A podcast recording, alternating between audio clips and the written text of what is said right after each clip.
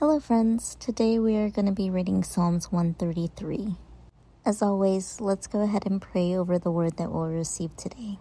Dear Heavenly Father, Lord, we thank you for the day that you've given us. We thank you for the people in our lives, and we thank you for all the blessings you pour down in our lives.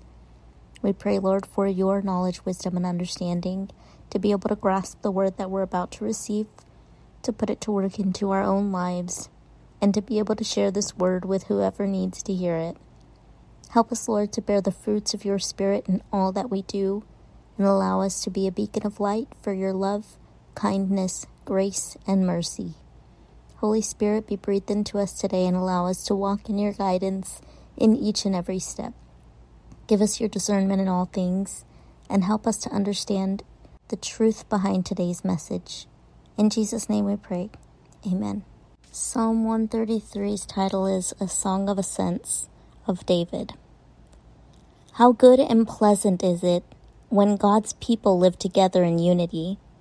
It's like precious oil poured on the head, running down on the beard, running down on Aaron's beard, down on the collar of his robe.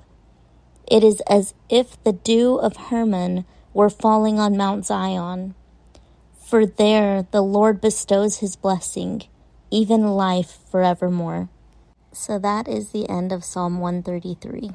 So I want to focus on verse two, which says, "It is like precious oil poured on the head, running down on the beard, running down on Aaron's beard, down on the collar of his robe." So I'm reading from an article on Bible Ref dot com. It says, anointing is symbolic of God's protection, which is a notable blessing. David compares the goodness of brotherly unity with that protective gift.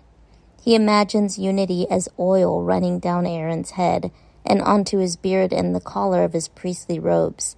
In Exodus thirty, we read that the Lord directed Moses to make a compound of sacred oil and then anoint and consecrate Aaron and his sons to serve as the Lord's priests.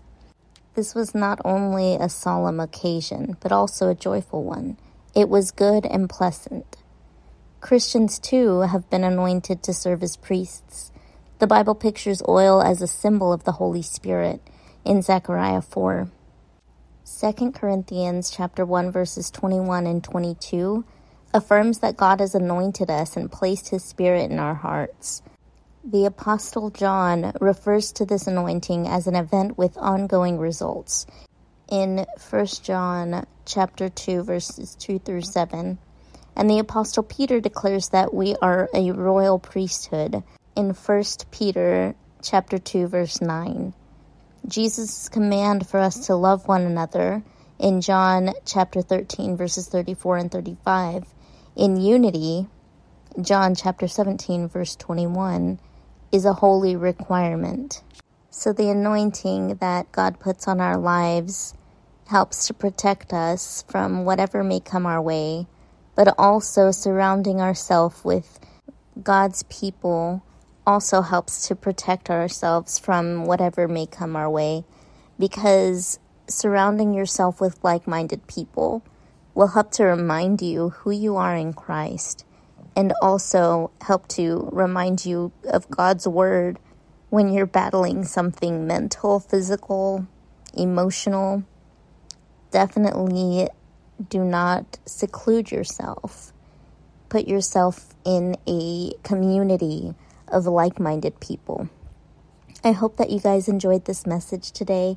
I hope that it reached whoever it needed to. And that is all the time that I have. So till next time.